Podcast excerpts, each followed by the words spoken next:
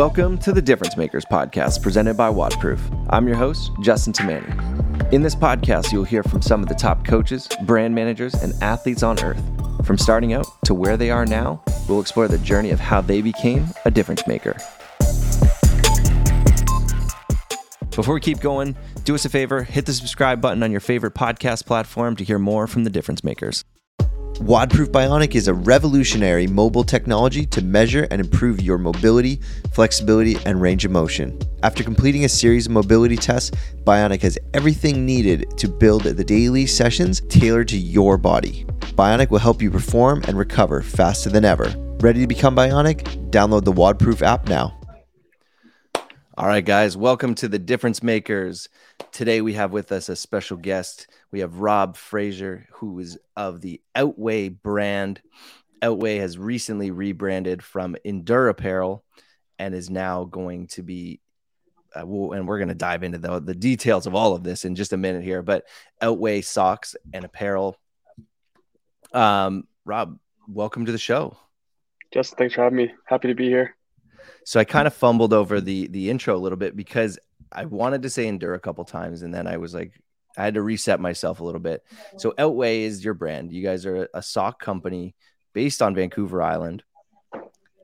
Tell us a little bit more, because you guys have been Endure for the past how many years now? 5-6 years?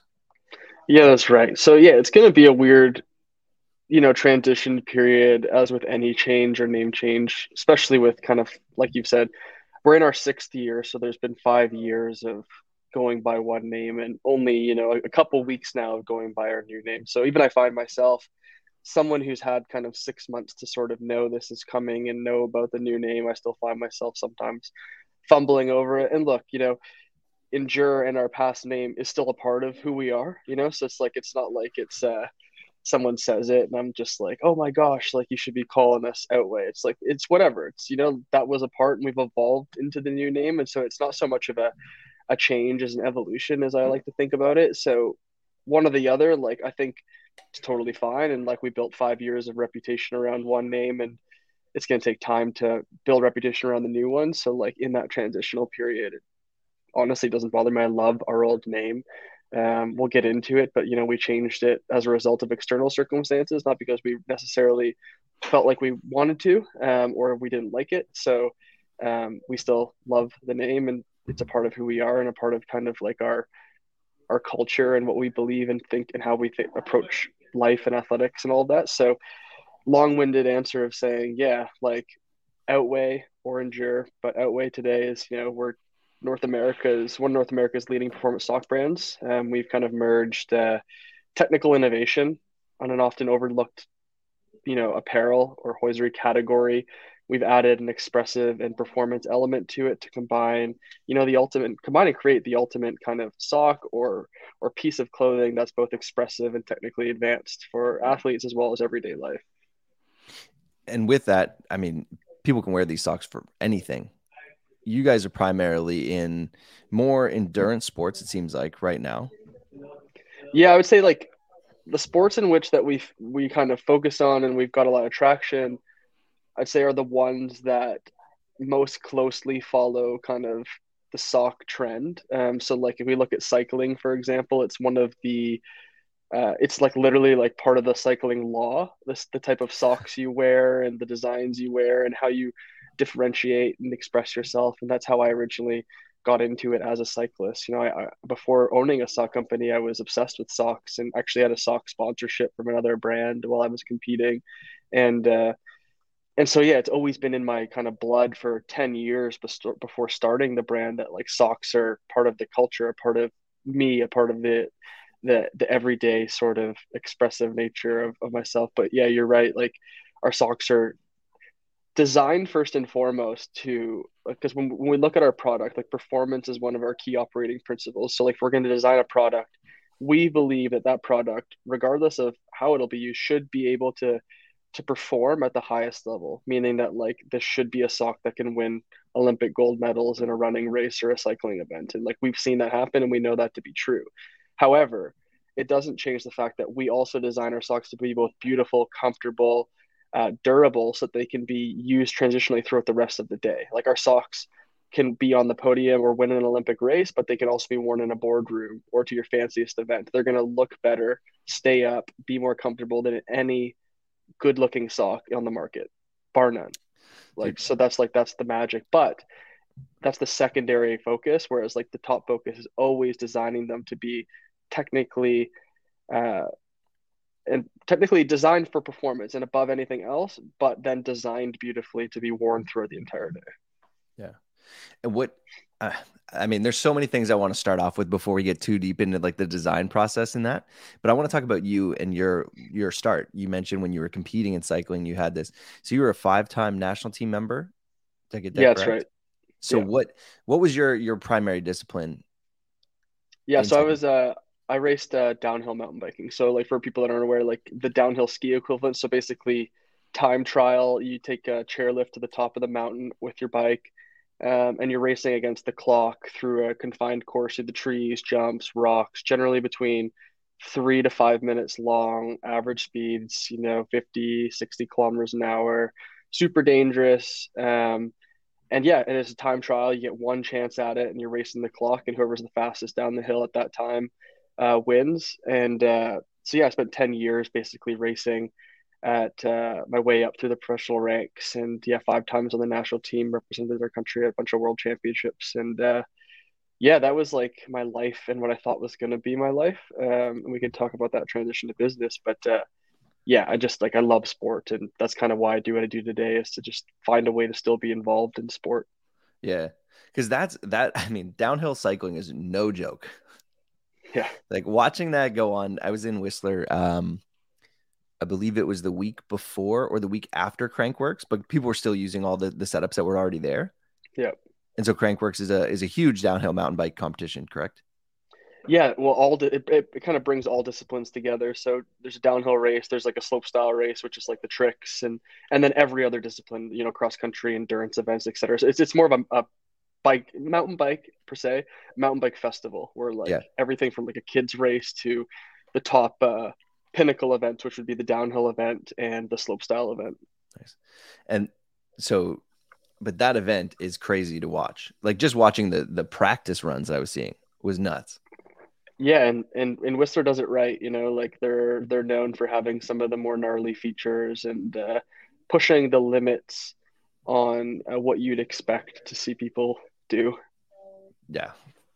So now going from that and transitioning into business, like, I feel like I played college sports and then trying to figure out what I'm going to do after college sports, like being a professional and, continuing that on into your adult life, like that's got to be a hard transition, going from professional athlete into kind of regular everyday life. Was it a difficult process for you to kind of figure out what you wanted to do once you retired?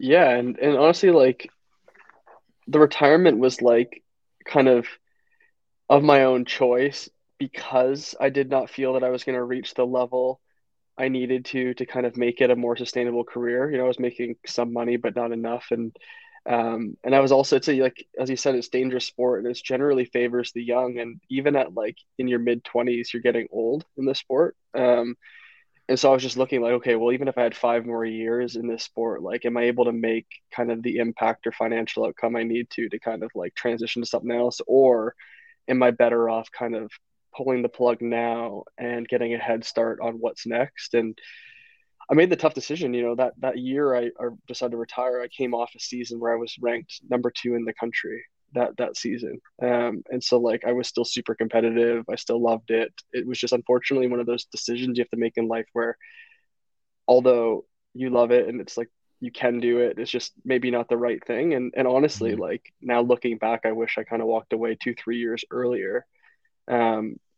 But you never know, like, cause like I love what I do now, and even more of a head start, like it would have been even better, obviously, but yeah, hindsight's beautiful. But, yeah, like when deciding to walk away, I didn't have like a plan for what was next. So it was like this 2-year period of trying to figure that out before I ultimately ended up starting my business. But that looked like, coaching, doing my own kind of little coaching business, helping other athletes. It went back to school for sport management, got a job at the Canadian Sport Institute helping athletes, because I thought like the natural progression would be using the tools and skills and insights I learned as an athlete and to help others.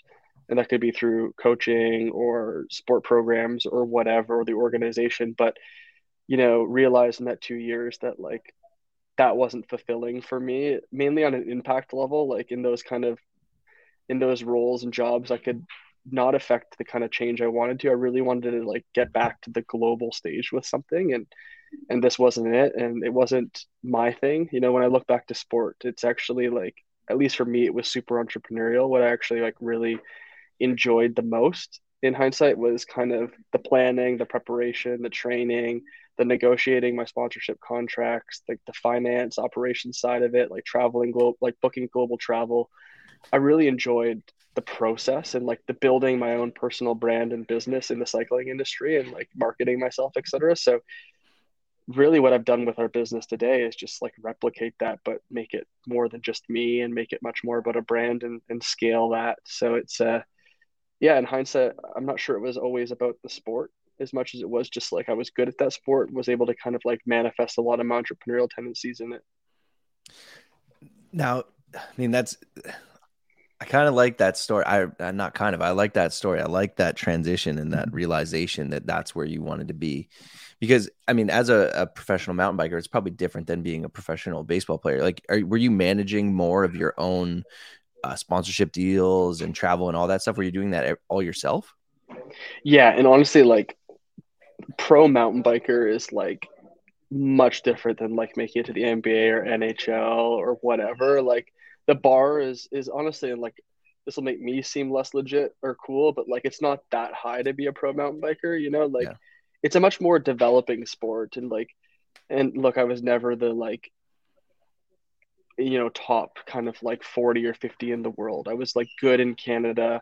I could make it to the world events and did, and represent our country in the world champs. But like, it's not like I was like, you know, I don't think I was the equivalent of like would have made like the MBA or something in like a more competitive or mature industry. So like, sure, I was really good at mountain biking, but I'd say like the bar and level to entry was like a little more accessible than maybe more developed sports. So like pro sounds cool, but yeah, it was like super kind of like, you'd be surprised at how like maybe not pro it is on the back end. You know, it's like there's not a lot of athletes in that sport that actually have managers and like stuff like that. Like I'd say maybe 1% of the pro athletes that are pro like have that, but yeah. I was managing everything. I mean, I had teams and sponsors and mechanics and stuff like that. Like it wasn't, you know, just me, but it certainly wasn't to the level of like I had a business manager and a sponsorship manager and all that kind of stuff. And I feel like that's actually really similar to the way CrossFit operates now, is like the top of the top, they'll have their managers and their teams around them. But there's a lot more people who you see as like pros who are still managing themselves and doing all that work themselves. Yeah. And that's like a good example. That's a good CrossFit, you know, cycling, even running, you know, like all these more like in like there's team aspects to it, but they're more individual sports. Whereas like the big, large team sports or government funded Olympic sports, like they have a lot more infrastructure built. So like maybe I'm not even that correct with saying like the bar was lower to enter. It's just that it's not as organized, I should say. So like, there's just a lot more, like there's not a lot of support for that, like middle group of professionals that you would find in these bigger organizations. So it's a lot more rudimentary and a lot more like off the cuff and less professional from the inside looking than like you would expect. You hear pro athlete and you think Michael Jordan, Tiger Woods, etc. It's like, that's just not the reality for like 99.9% of pro athletes, like straight up. 100%. So now transitioning from going from that, you know, kind of realizing you didn't want to be in the sport world as much with the sport specifically, how did you start to grow your brand? Because you grew from almost nothing, just being by yourself, correct? Excuse me. Yeah, it was fully nothing. You know, like the original idea was just me putting up an Instagram page and a post from my like basement suite on my phone. Like that was it, you know, like beyond nothing. And then, you know, next day went down to the local mall and went to Lids, which is like a hat store, and they can do customization. So I got my logo put on the hat and got like 10 made and took them to school with me and was like, yo, I have a brand, like who wants to buy some of these hats? And I was in business. Like that was it. Yeah. That was like what I knew from like, I think what maybe made me a little different, I would say, like in those early days was like, I had learned that like through cycling, you just have to start, and like, there's never a perfect time. There's never the plan. Like, I think a lot of people would be like, oh, I'm gonna start a business, so I need to have like a business plan. And like, they wouldn't necessarily just like go to Lids the next day and get hats and get like, try to sell them. I just like, I knew that like, that was like the quickest way to start learning, and just like, just to go out there and start doing it rather than like writing my thoughts down. Cause I would eventually just probably convince myself not to start if I did that. But to answer kind of like the question, growth basically just looked like I wanted to like solve my own problem. I wanted to build a brand that was like for the everyday athlete. As an athlete who had transitioned out, I found like some of the brands and athletes I looked up to weren't as relevant to me as like just a normal person now, like not a full-time athlete. So I was like, you know, where's the athletic brand that talks more about like pursuit of personal bests, or just like, you know, just making it to the gym, which was like exceptionally hard, you know? With like a busier schedule, I had to work, I was in school, like it was much harder. Like before, my entire day was dedicated to just like eating well and going to the gym and biking, you know. It's like pretty easy to exercise when that's like your entire day. And so I wanted to build a brand so that I was like, well, okay, if I have that brand, there's surely other people that are kind of similar to me. Let's build a brand ambassador network and like get them to start promoting our values. And it was just like really kind of low cost acquisition stuff like that, of like, you know, how do we market the brand? How can we just get it out there? How can we start to spread this message? And that was really it.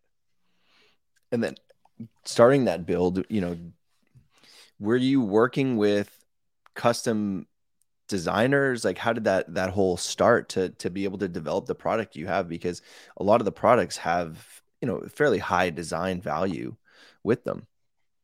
Yeah, I taught myself everything. It was just basically me. I had a co-founder who helped out with some of like the back-end operations stuff. But in terms of like design, marketing, all of the stuff you see from the outside, even the storytelling and stuff like that, the website, I taught myself. So I learned Illustrator and Photoshop. Like I learned how to source and manufacture products overseas. I taught myself kind of the technical aspects of the product and how those need to be improved, how to like run a website and dispatch and all that stuff. And like this isn't rocket science, you know. I think it is very hard, but it's really not that complicated. I think the hardest part is just putting in the time and like being able to persist day over day with like that feeling of failure, because like everything is like an uphill battle when you're trying to figure out like 10 things at once and they're all complicated. So again, I think what made me maybe a little more uniquely qualified to start something like this was that, again, in cycling, like nothing was handed to me. Like I had to teach myself. Like when I was 16, I just took a flight to Italy, and, you know, like there was connecting flights in Germany and et cetera. And like, I had no idea what the hell I was doing. Like, I didn't even know where Italy was. I thought it was somewhere in North America, and that's not a joke. Like, you know, like, it, like I like geography was one of my least favorite subjects in school. You know, just a dumb kid. Like I was like, why do I need to know anything about this? And, you know, so, but I got on a plane, I was like, I'm going to Italy, and like figured it out. And so like, I just learned that like, hey, these things, most things in life can just be figured out. Like you don't need to go hire someone to do design. Like you're more than capable to do it. I think a lot of people like underestimate their capabilities. Like I think we've learned maybe as a generation, or people have learned that like everything should just be kind of outsourced, or like there's like our entire generation is just getting their hand held through life now, you know what I mean? Like participation medals and like, no, someone can help you with this, and like, oh my God, your feelings are hurt, like let's bend the rules for you. It's like, no, how about you just like fucking grow up and figure it out, you know? Like life's not fair, and sometimes you just got to put the work in. Like it's pretty simple. And I think that that's what a lot of people avoid now, is just trying to put the work in to get to where they want to go.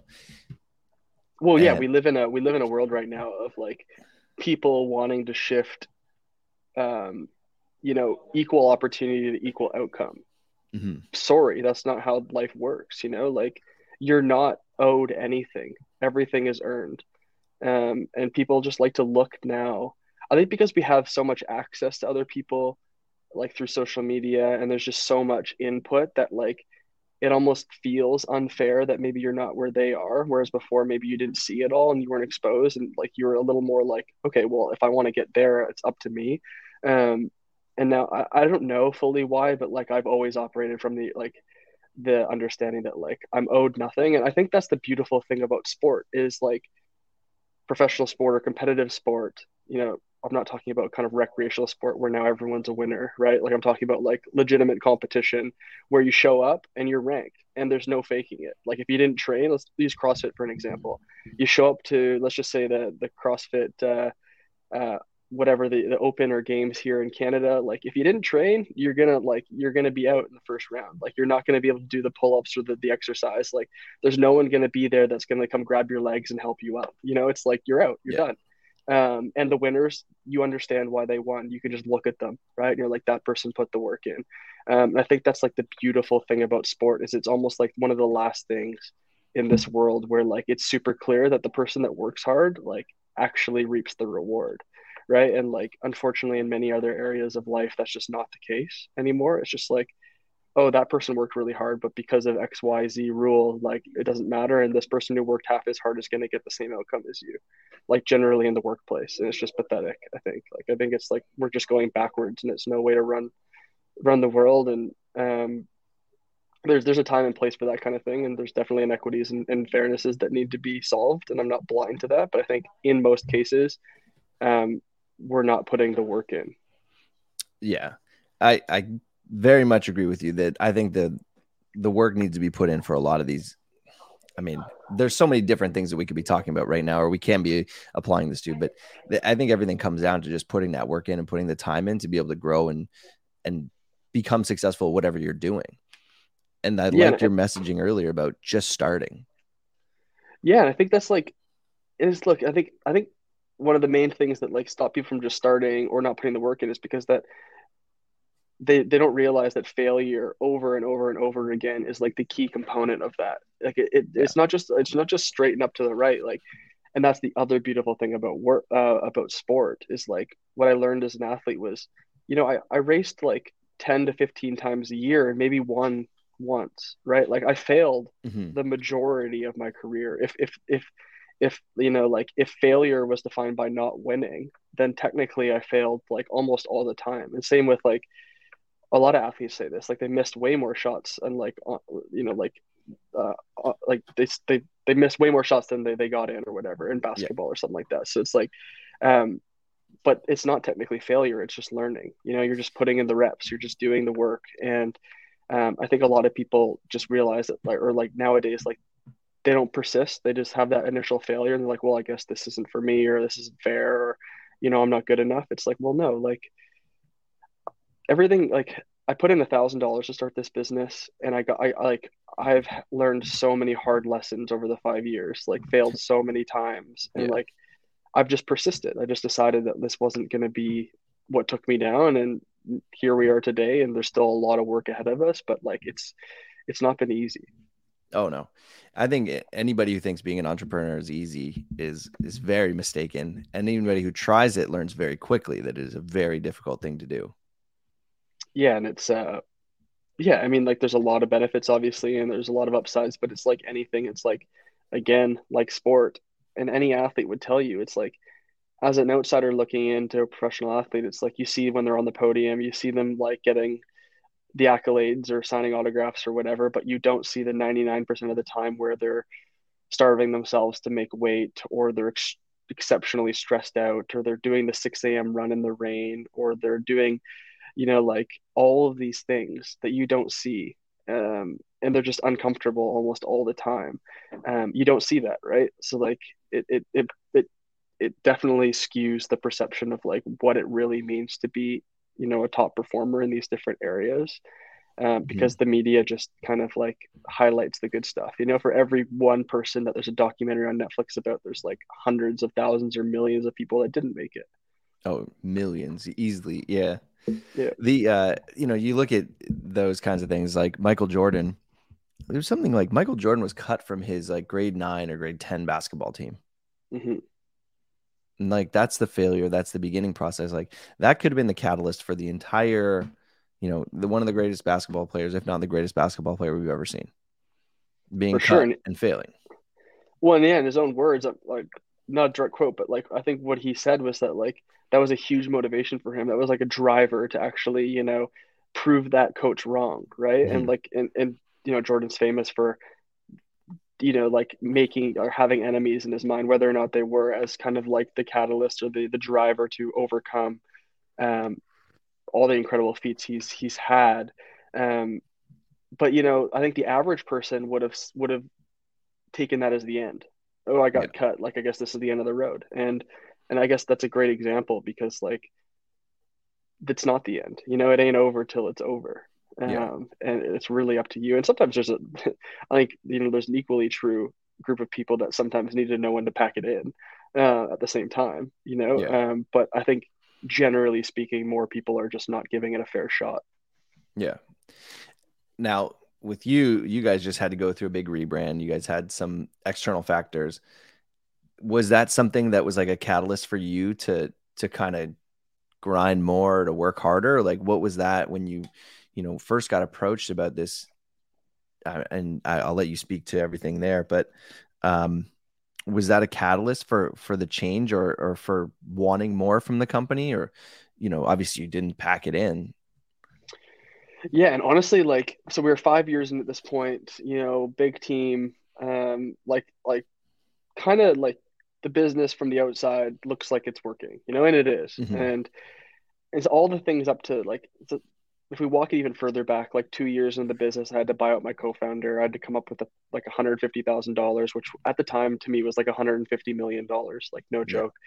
And that was super difficult. And that was a catalyst moment to be like, okay, well, I'm gonna have to put $150,000 into this business and go into kind of personal debt. And this is some serious skin in the game. So that was the first time where it's like, okay, is this the business that I feel like I'm going to like dedicate my entire life to? I was obviously into it at that point, but that's where it's like really skin in the game, all in. So that was kind of like the first thing that happened. That was kind of like,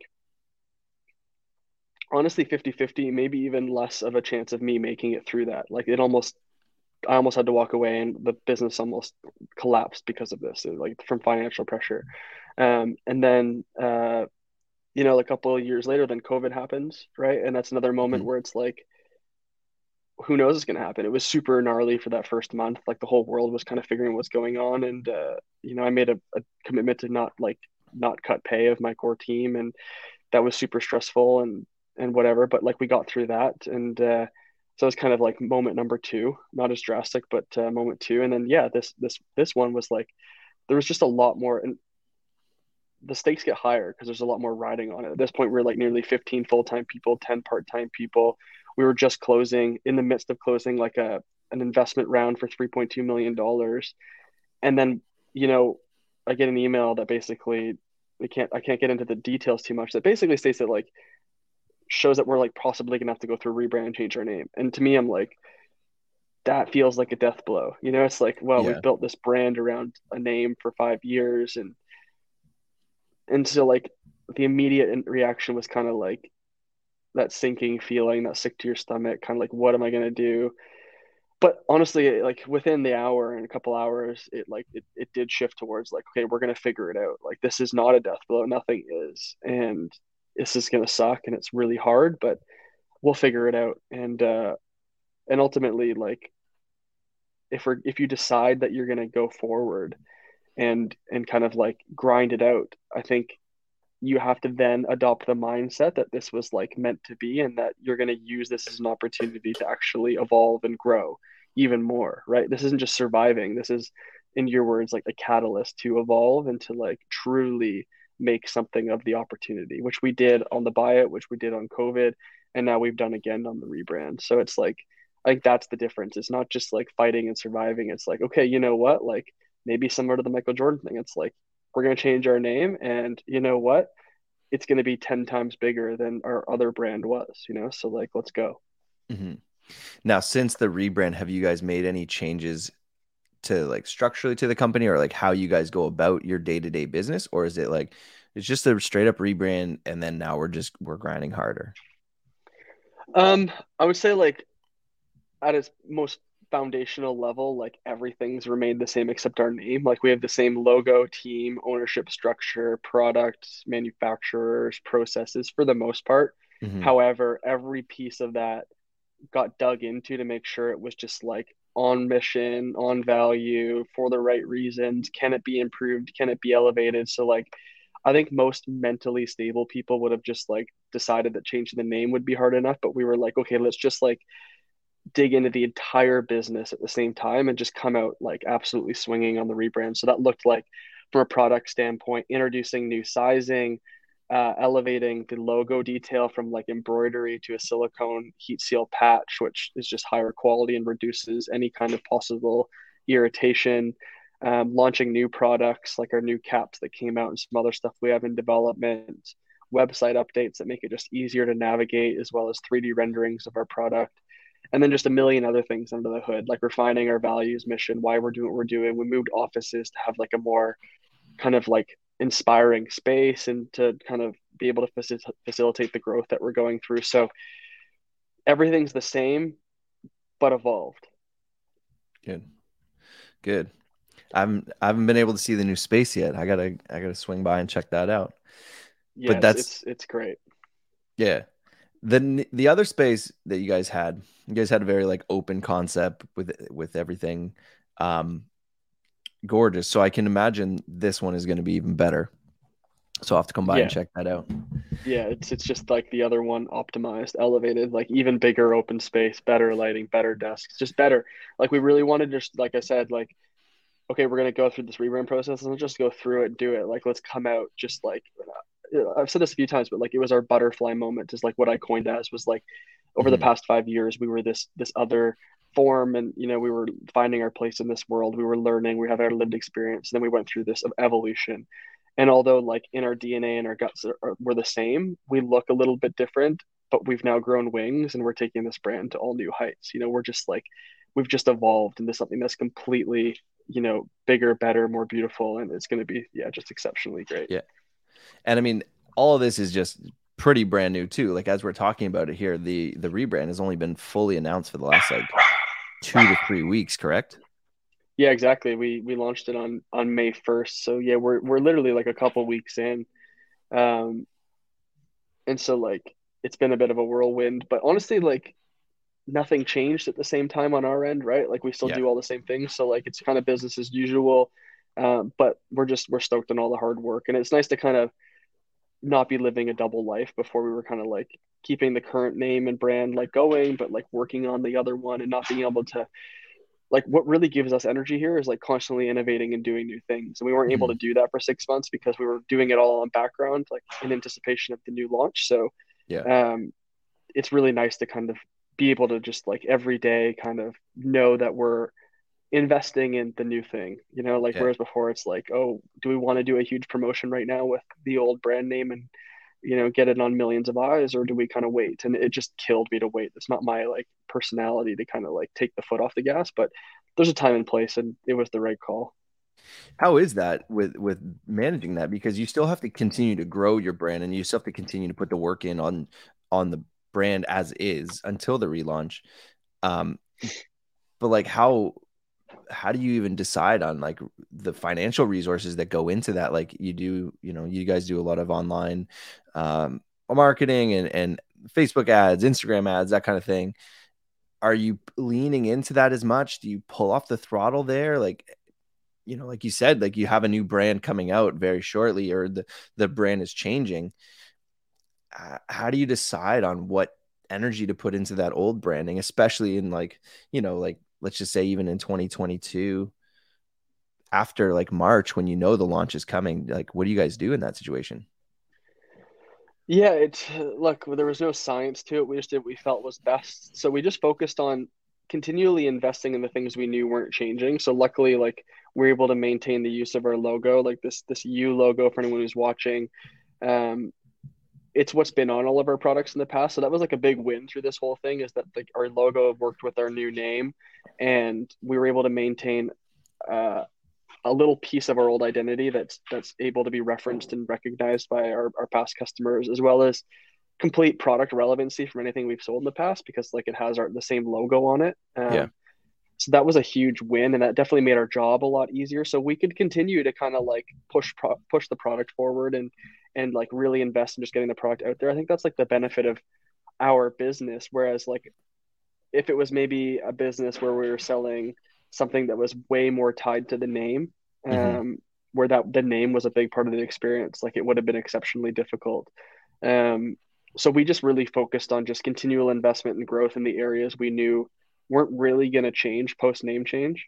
We started to kind of like, if you looked, you wouldn't really realize maybe from the outside, but like immediately we started pulling the name off of a lot of things. Like in our emails, our website, we just used the U.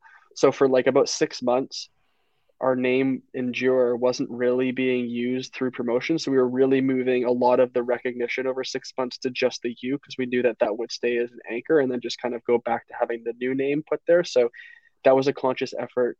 But yeah, like I said, there's no science. I'm sure there's a million things we could have done better and maybe some things we did really well, but I'd say like for anyone else going through it or finding themselves working on something that's not live, just focus on building the things that are evergreen, that continue to go over time. Just things that are still with us. No, I like that. That's a good conscious decision, especially with the logo, because that's actually the one thing I was surprised by when I saw the rebrand come out. I was like, oh, the logo's the same. I'm like, that works out. That's like a perfect world situation almost. Well, yeah. And we actually, through the process, so like through the renaming process, which is just an insanely painful process. Like, oh man, I'll just be so happy if I never have to do it again. Maybe finding a new name is fine, but having to like rebrand, there's a lot of extra complexities of like, how does it continue the story, et cetera. Mm-hmm. But we decided like, okay, we wanted like the initial goal was let's keep our logo, but then it soon realized that like by trying to find a name with like a U with a line over it or some way of incorporating that, it was putting us in a box. So we had actually made the decision that like, we're just going to ditch the logo. Like this is almost like 3 months into the process too, because we were just finding ourselves going in circles and trying to find a good name. We're like, we just can't compromise a strong name to try and keep this logo. Like it's going to make the job a lot harder, but like we ultimately have to make the best decision. Sometimes the decisions are the hard ones, but then we came up with the new name after kind of letting go of the bias and having the logo, and then revisited like, does this logo work? And honestly, this was like one of the only moments, not only moments, but one of the moments through this whole process that was like a light at the end of the tunnel where like, maybe this was meant to be. And when we looked at our logo, and this can be hard for anyone who's not watching to see, but if you go look at our U logo, it actually spells out, you know, so our brand name's Outway. Mm-hmm. The logo, without knowing it, spelled out. Obviously there's a black circle, which is an O. There's obviously a U in the logo, which is the U. And then there's a line over the U. And if you look in the negative space between the U and under the T, it creates like a negative space T. So or under the U in line, there's negative T. So it spells out. We're like, oh my goodness, like this new logo works. There we go. Here we go. I got it for you. Yeah, there you go. So if you see like that negative space in the U between the white and then under the white line, there's a T there. Yeah, exactly. You see it. Yeah. There you go. So it's spelled out and we're like, wow, there's a story here. We get to keep the logo and arguably works better than it did with our old name. There was no out in our old name or anything like that. And to us, like the logo and name are separate parts of the brand anyways. Like the logo is representative of the unique journey that we're all on in pursuit of a personal best. And sorry about the dog. It's all good. All good. I'm in the office, so like we're doing our best, but yeah. And so like, it wasn't super like logo. Like if you think about it, like a reference I made is like Nike, the swoosh has nothing to do with the word Nike. It's just the logo, right? Like, or Lululemon, like their logo is an upside down A that was attached to one of their original brand name ideas, which is athletically hip, has nothing to do with Lululemon. So like, even though like our logo has a story and how it ties into the new name, it wasn't necessarily of supreme importance that it like tied in that well, but it just worked out that it did. And it was just like one of those moments of like, okay, maybe this was something that needed to happen. And this is a part of our story and evolution. It was like, okay, like, and that makes our life a lot easier by being able to keep the logo too. So that was like a pretty special moment. I didn't realize that it actually, I've seen the logo so many times. I never considered that it has the letters in the graphic in it. And it actually, now that you pointed out, it does work way better. Yeah, it was unintentional, which is kind of like one of the beautiful things about this whole process is like none of that was intentional, and it only came to be after reviewing it all from like a 30,000-foot view and being like, what's the story here? And it, the story kind of presented itself, which was just, yeah, I don't know. Like, it was such a hard process. It was just like such a win. Yeah. And you guys worked with another company to do the rebrand, or did you guys do it all yourself? Yeah. Like, generally we pride ourselves in doing a lot of our own stuff in house, but like when it comes to something like this, it's super important to get outside perspective when you're really emotionally involved. And so, yeah, we used the local agency. And also, like, with something of this magnitude, I am a fan of getting just like world leading experts to help you, you know? So like, we got one of the best design agencies here in town and in the world, and people that have been there, done that. It's just like, you know, if we're going to invest lots of money into this and kind of want to give ourselves the best shot, you know, at success after rebranding, like, we might as well do it right. So yeah, we worked with outside help on this, and really, like, when you do that, if you work with an agency that does their job right, really what they're doing is extracting your own ideas out of you, you know. And people might think like, oh, I don't want to work with someone because then it's not mine, or it's not my idea. It's like, everything that came out of working at the agency, of course, like, ultimately they did the work and did a lot of helping us, but like, it all came out of what we were telling them and what we were doing, and it was a lot of thought exercises, a lot of brand strategy. So it's a real collaborative effort. I think a lot of people might get kind of like their ego up in a bunch that like, oh, I didn't pick the name myself, so I can't use it or something like that. So it's like, but yeah, nothing's that original, you know. It's like, it's ultimately all come out of the work that we've done over 5 years. So yeah, it was super important to work with it. And by default, I generally hate agencies, but this was a good experience. Good. Nice.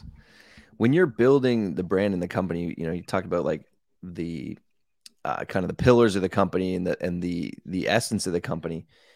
How the heck do you decide that? Like, how do you go, like, this is going to be our brand identity, this is what we're going to stand for, here's the things we're going to believe in? Like, where does that start for you? It evolves over time. I think day one, it's kind of like, why are you doing what you're doing, and like, what's important to you? And it varies from business to business. I'll speak my own book because that's my experience. But for me, it was like building a brand around perseverance and kind of the journey we're all on as active people. And then as it grew, we started to get a brand ambassador network and thousands of people that could start telling us what the brand meant to them. And so like, a part of the rebrand process was talking to these people and getting thousands of inputs. Like, ultimately, like, one of the first things we did around the renaming process wasn't start to try and find names. It was just like, okay, let's truly define like what we do, like the space we occupy in this world. Like, what are people that buy our product think about our brand? Because like, before trying to come up with a new name, it's super important for us to understand like why they're buying in the first place, or the feeling they have, and then build a name or a rebrand up from that feeling. And ultimately what we heard when I was interviewing, you know, our ambassadors or people I know, or even myself, it's like, they would buy or wear the product when they would X. And X was an important conference they were going to, a talk or an athletic event or a competition or something. And what all of that ultimately to me felt like was like some pursuit of our personal best. Like, that's what they like. Our socks were ultimately like this kind of like motivator for them, a piece of clothing that like spoke to them, and it was exciting for them, and they loved the design. It made them feel a certain way, and it made them feel confident. And so what we really took from that was like, well, our mission, like what we're really doing in here is like trying to inspire everyone's personal best. Like, that's why we do what we do. And so from there, it was about just finding a name that could champion that message. And to us, it's like, in pursuit of your personal best, one must be willing to kind of put themselves out there and carve their own way. And so like, that's the amalgamation of those two words is Outway. And that's how it builds on the mission, and, you know, outweigh the odds. There's other kind of like little plays you can have on it, but yeah, obviously that's not spelt correctly, but like, whatever, it sounds cool. But yeah, so that was like, how do you know it?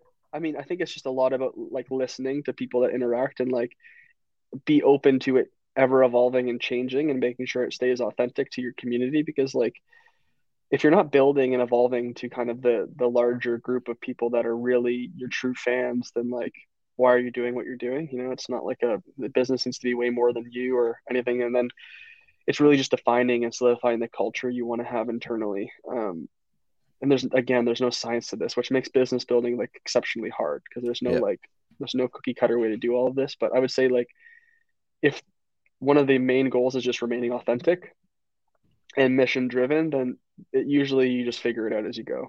Yeah. How have you, and like, I've seen The Office, like I said before, and I've seen the work environment. What have you done to like foster that work environment and create something that everybody's excited to go to? Cause I feel like that's such a big part of building a team these days. Again, I think it all comes down to kind of mission focus and people like seeing what we're just trying to do in the world. And like, it's exciting to kind of be a part of that. And also, like, you know, if the brand speaks to your values, like people want to like work on things that are exciting, you know what I mean? So like, mm-hmm.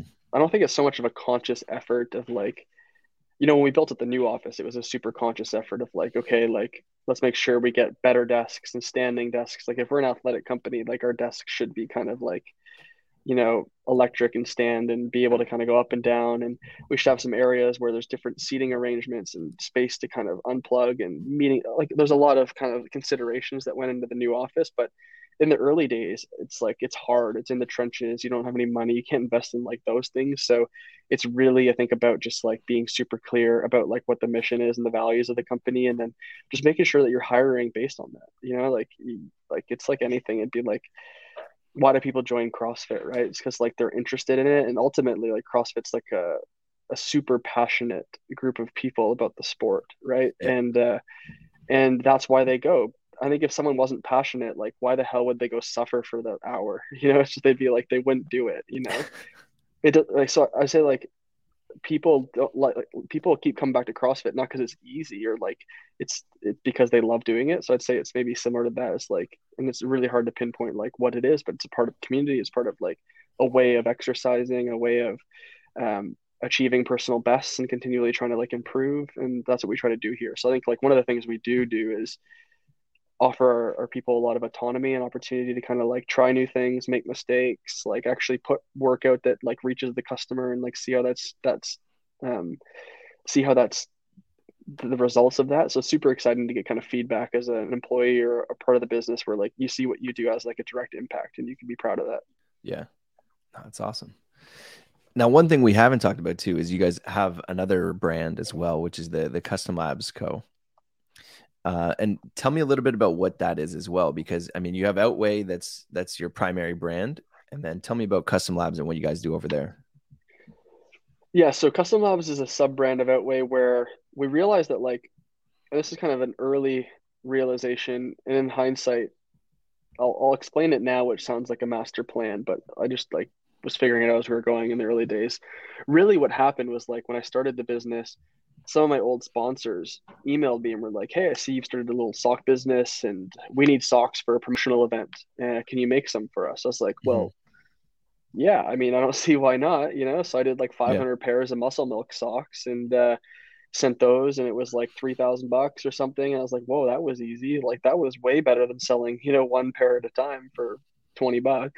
Yeah. And then I realized, okay, well, maybe there's a market of other brands that need socks. And slowly but surely realized that like we've built this set of skills like sourcing, manufacturing, designing products. Like why not use those skills in multiple different domains to generate revenue? And so Custom Labs is a way to leverage our manufacturing, design, and expertise to create socks for other brands and sell at high volume. And there's a lot of benefits to doing that, some of which are cash flow, some of which are increasing our kind of order quantities with our manufacturers to get more favorable terms and pricing, et cetera. So there's, and it's also just kind of cool to kind of have a sub-brand and business that relies on different market conditions so that like it insulates the business and de-risks it a little bit. So so Custom Labs, like we'll do socks for brands like Red Bull, and then everything down to, you know, the local running group. So anyone out who's listening to this who wants custom socks for anything, wedding, conference, giveaway, customlabs.co, and, you know, we'll hook you up. Nice. With some of the outsourcing and the manufacturing and pulling from overseas, have you noticed an impact from like the cost of gas prices and transportation right now? Like, does that have impact you guys in any way, or has that become a factor? Yeah, these things always impact us. And no industry is really insulated from it. It's just, you just got to kind of work those sort of things into your forecasting. It's obviously an exceptionally trying time right now with still rolling lockouts throughout China, increasing gas prices, container prices, shipping prices, everything prices. We're in a very inflationary environment. So yeah, there's challenges, but again, like none of these things are impossible to figure out. You just got to kind of roll with the punches. But it definitely like weighs on your mind, you know? Yeah. I mean, from a business owner standpoint, I feel like everything's going to weigh on your mind. Well, that's to your point about like entrepreneurship's not easy. You know, it's like, I'm definitely at the point in the journey where there's some things to really enjoy, you know, like I've got a lot of autonomy. I've got a great team. And so I've got some freedom, and I really enjoy this part of business that I'm in, where like my job is to do a lot of this kind of stuff and do a lot of meeting other entrepreneurs to try and, you know, like I really say like my goal is to just take as many inputs as possible to try and connect the dots in my head that I'm able to make sense of kind of like the really monumental moves we need to make, and then work with my core team, my direct reports, to execute on those. So my goal is to really see the map and make sense of like how we connect the dots. And the way I found that's most successful doing that is like a lot of reading, a lot of podcasts, a lot of meeting with and talking with people, as much as doing this. You know, sometimes like I give myself ideas when I'm asked a question that maybe I haven't been asked before, and I have to explain something. I'm like, oh, actually, yeah, we do that, and that reminds me of this thing we need to do, and I'll get off this podcast and go write it down, and we'll execute on it. So nice. I really enjoy that. But to your point, like it never, you never get to turn it off. You know what I mean? Like you go home and there's the stress of like, you know, your team grows, like you're dealing with all of that. Like the buck stops with you, you know? So like everything, any problem, big or small, funnels up to the top, and there's people that I have to help with it. But ultimately like the stress still lives with me. And like some of the, like the rebrand was exceptionally trying. Like I think it was one of the more difficult 6 months of my entire life. Like, yeah. Like it was just, it's hard to even explain how hard it was. So that's definitely the downside. All right, Rob, on that note, before we go, what's your favorite, what's your go-to product? Is there a design that's like your like personal best? You're going into a big meeting, you're going to throw these ones on? Yeah. Like it changes basically any, like for me, if I have like a really big event, I'll try and wear any sock design we have that's current or past to do with like outer space.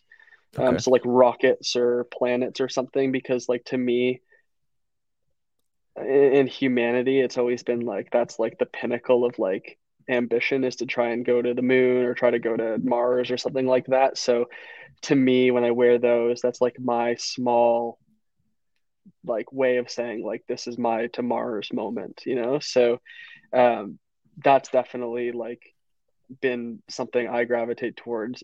And like, funny enough, like these caps that we have are like one of my favorite products. It's not even a sock, but we have like these caps, because I think they just like, they're like the socks of our head. Like they're like, they look good, but they're athletic and technical. And I think we just really nailed it with this product. And I really enjoy the hat, because then I don't have to do my hair, and it's just, it is like, it's perfect. I love it. So, yeah, that's kind of like my two favorite go-tos right now. Awesome. All right. So on Instagram at Outway Socks. Yep. And then you can find, you guys are all over the internet, Outway Socks. Anywhere else they can find you guys? Yeah, we got outway.com. So it's just OUTWAY, all one word.com, which was great. Not very cheap, but it was good to get like a 6-letter domain. It was like part of the process of like going down the checklist of things we wanted with a new brand name, was like a domain name available. And we're working on background trying to get at Outway on all the social platforms, but that's way more complicated than like buying domains. But yeah, so at Outway Socks across all socials. We're most active on Instagram, Facebook, TikTok, Twitter, and LinkedIn. Outway.com. If you sign up to our newsletter, you get a discount on product, and you get also access to other promotions. And then people are interested in following me. I like, and maybe you enjoyed some of this story, maybe not, but I'm pretty active on Twitter and LinkedIn, just Rob Fraser, at Rob Fraser, ROBB Fraser, FRASER. And I just kind of post in real time, almost daily, what's going on in our business and things that are going on. So if people want to stay connected with our story and see kind of behind the scenes, then that's where you can connect with me. And I try to answer DMs and questions that come through when possible as well. Awesome. Rob, thanks so much for joining us. Thanks for telling the story, and congrats on the new rebranding. Appreciate it. Thanks for having me on. Super fun. Appreciate it. All right, guys, have a great week training. With the WODProof Pro experience, you'll get instant access to training programs from some of the best coaches on the planet. From full training programs in the gym and at home to movement-specific programs for weightlifting, gymnastics, engine, endurance, rowing, and more. We have a program that is designed for your needs, whether you are a beginner or a pro. Every training session introduces a series of questions. Am I happy with my performance? Where could I have gone faster? When will I be ready to go again? For WODProof Pro athletes, also this question: what can I learn from that workout? With a WODProof Pro subscription, you gain access to a complete training toolbox. From a full-featured exercise log, to side-by-side comparisons, to the ability to record your heart rate right alongside your rounds and reps. You have at your fingertips everything you need to learn, to make progress, and to go into tomorrow's training more prepared than today's. The best athletes are the best students, and with your WODProof Pro subscription, you will have in your pocket the education you need to elevate your training and uncover the many lessons that every single workout offers you. Subscribe today so you can get better tomorrow.